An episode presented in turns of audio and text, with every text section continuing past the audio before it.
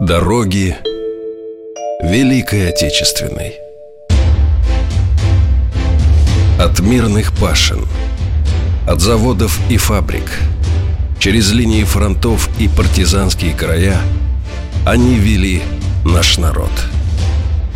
двадцати восьми миллионам защитников и мирных людей не было суждено вернуться. Они ушли, чтобы принести своей родине победу над самым лютым врагом в ее истории.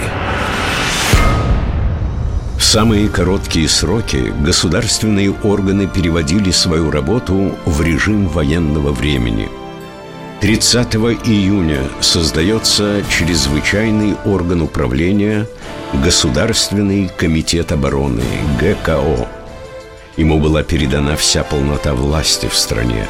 Комитет назначал и смещал высшее командование вооруженных сил, решал стратегические вопросы, занимался подготовкой военных и трудовых резервов, налаживал работу промышленности, транспорта, сельского хозяйства.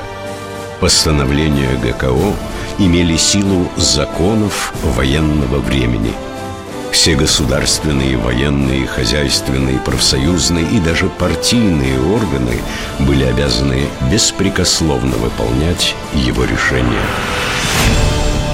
Все для победы. Каждый четверг. Утром.